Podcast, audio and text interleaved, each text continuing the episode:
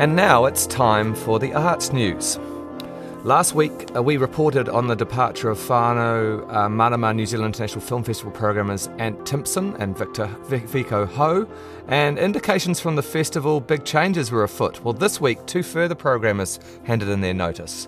Square Eye's young audience programmer Nick Marshall, who joined the festival in 2005, and Sandra Reed, who has scouted for films in Europe for the festival since 1994. The festival told Culture 101 this week that they'll have a big announcement on their future coming up, and we'll be talking to Whānau Marama Chair Kath Fitzgerald on next Sunday's Culture 101. A selection of works from one of New Zealand's most iconic private art collections opened Friday at Stratford's Percy Thompson Gallery.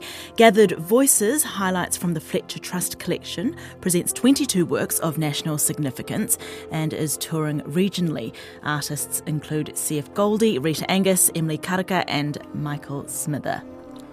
Auckland Philharmonia are thought to be the first orchestra in the world to introduce an interactive 3D virtual experience, including of its Auckland Town Hall stage. You get to meet the musicians and discover more about their instruments through a bird's eyes interactive 3D view of the stage, as well as hear performances. The tour takes participants from the Queen Street entrance of the building to the green room backstage, and you can experience it by heading to the website aucklandphil.nz.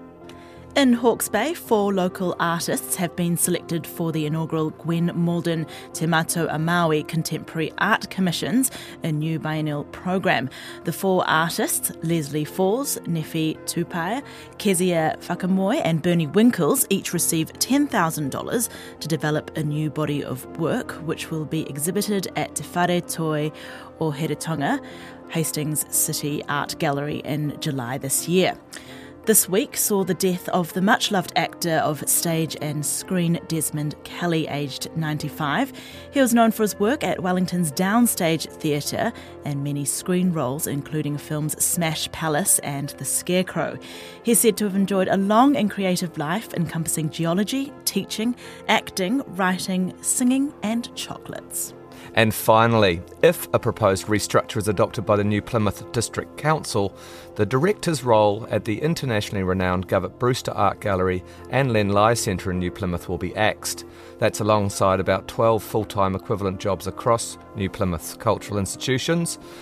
The Cultural Experiences Team Review that's been seen by RNZ also includes museum library space, uh, Puke Ariki. Uh, this is a proposed restructure in line with that undertaken controversially to Experience Wellington three years ago. Uh, the gallery director's role, one known for its international reach in the contemporary art world, would be changed to manager cultural experiences, overseeing all the institutions. You've been listening here on the Arts News in the background to the beautiful guitar shimmer of Roy Montgomery. His new album, Broken Heart Surgery, is out now.